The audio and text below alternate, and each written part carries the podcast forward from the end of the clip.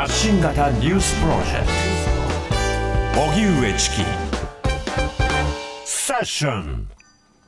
政治改革必ず実行、岸田総理が施政方針演説。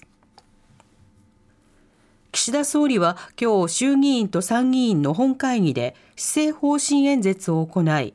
自民党派閥の裏金事件で政治への信頼が揺らいだことは極めて遺憾で心からお詫び申し上げると野党などからヤジが飛ぶ中陳謝しました。また政治改革に関する自民党の中間取りまとめに触れ、政治の信頼回復に向け先頭に立って必ず実行していくと訴えました。冒頭岸田総理は能登半島地震について取り上げ、自らをトップとする復旧・復興支援本部の新設を表明。また、岸田総理は経済の再生が政権の最大の使命と位置づけた上で、物価高を上回る所得を実現しなければならないなどと強調しました。外交・安全保障をめぐっては、緊迫度が増すウクライナ侵略や中東情勢などについて挙げ、日本ならではのアプローチで世界の安定と繁栄に向け国際社会をリードすると訴えました。憲法改正については、あえて自民党総裁として申し上げれば、議論を前進させるべく最大限努力したいと述べました。共同親権導入へ要綱案取りまとめ、抗議の声も。親が離婚した後の子どもの親権について話し合う法制審議会の家族法制部会が今日開かれ、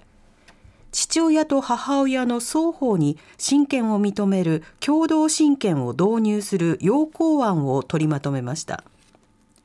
要綱案では現在の民法を改正し、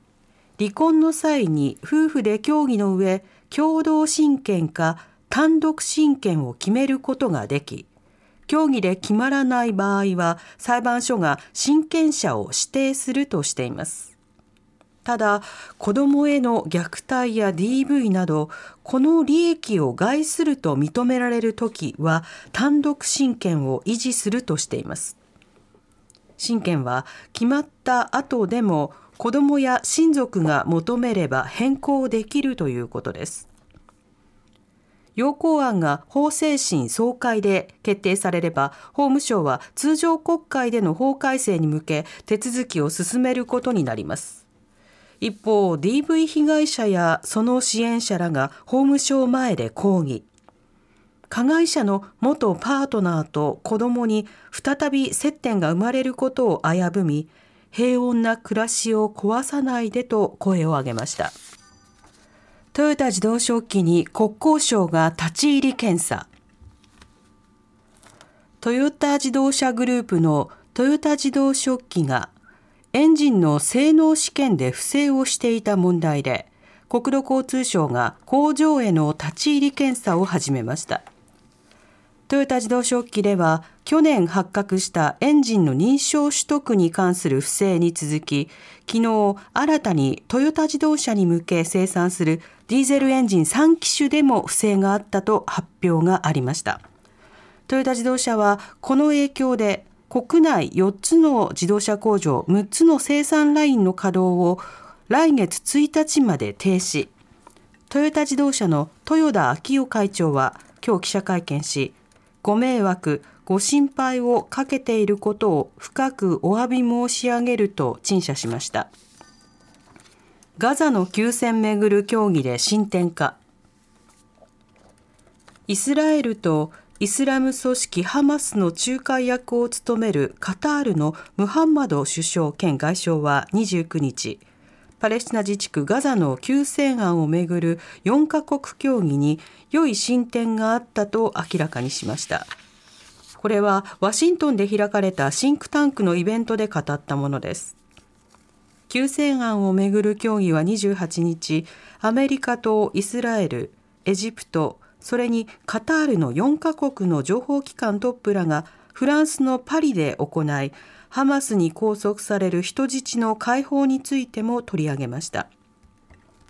ムハンマド氏は少なくとも前進する基盤が築けたと評価するとともに、提案に対するハマスの積極的な関与に期待を示しました。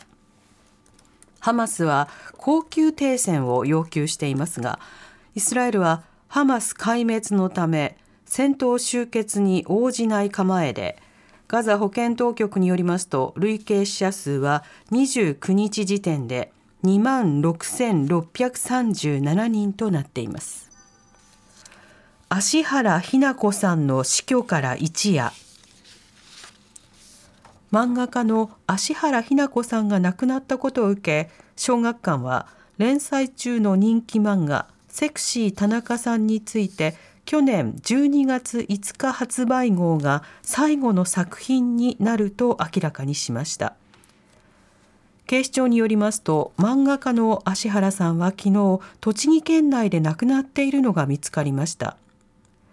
芦原さんの漫画、セクシー田中さんは、小学館の雑誌に連載されていて、去年、日本テレビ系で実写ドラマ化。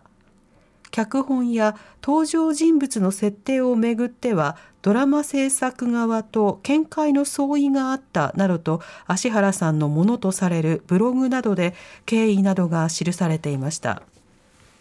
小学館は、芦原日奈子先生の生前の多大なご功績に敬意と感謝を表し、